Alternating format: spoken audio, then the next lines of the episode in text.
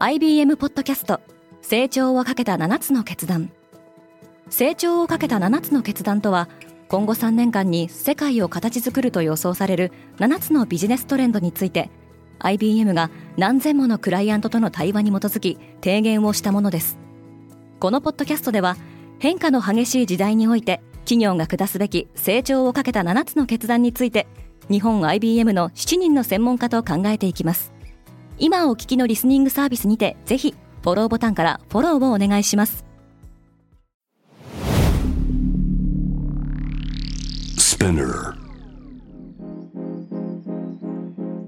おはようございます。アシュリーです。8月1日月曜日世界で今起きていること。このポッドキャストではニューヨークのニュースルームから世界に向けて今まさに発信されたニュースレターを声でお届けします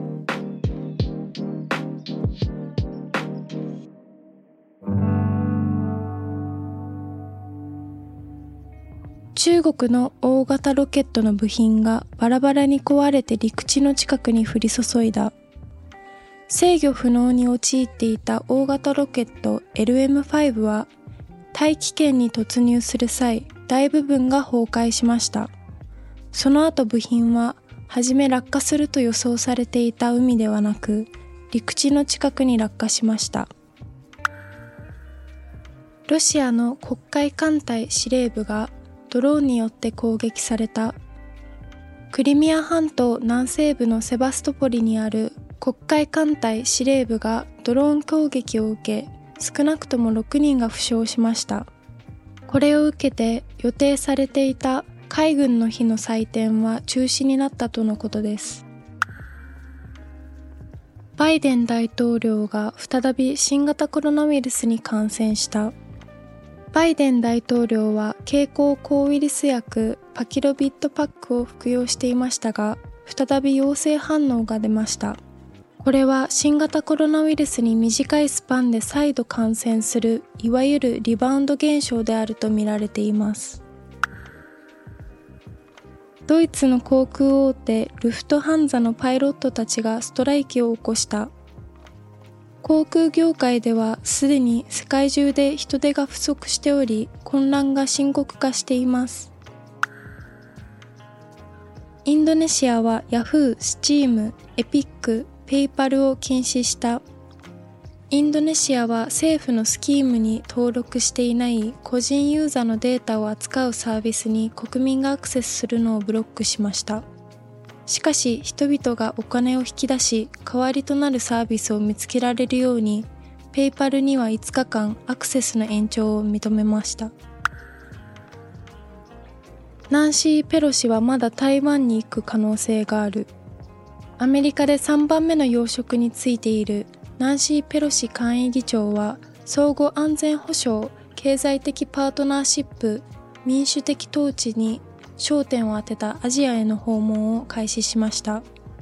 中国政府及び軍関係者は台湾に近づかないよう警告しています。フィデル・ラモスが死去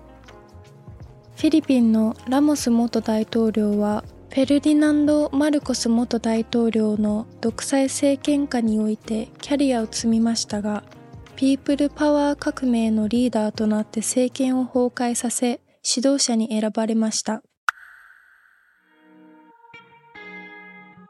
今日のニュースの参照元は概要欄にまとめています。明日のニュースが気になる方はぜひ Spotify、Apple Podcast、Amazon Music でフォローしてください。クォーツジャパンでは世界の最先端を毎日2通ニュースレターでお送りしています。また世界で暮らす女性の喜びや悩みを伝えるコンテンツポートレートオブミーも配信中です。詳しくは概要欄に載せていますのでぜひこちらも見てみてくださいね。アシリーでした。Have a nice day!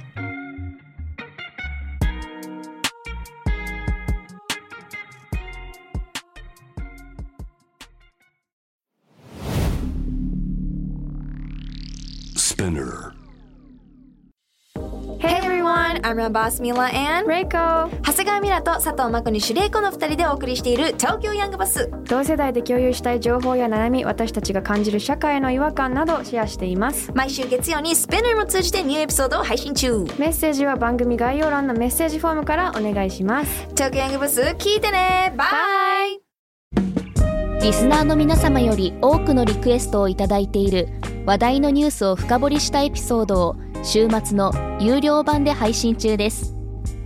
今なら1ヶ月無料トライアルを実施中。詳細は概要欄に記載しています。この機会にぜひ聞いてみてくださいね。感想ご意見もお待ちしています。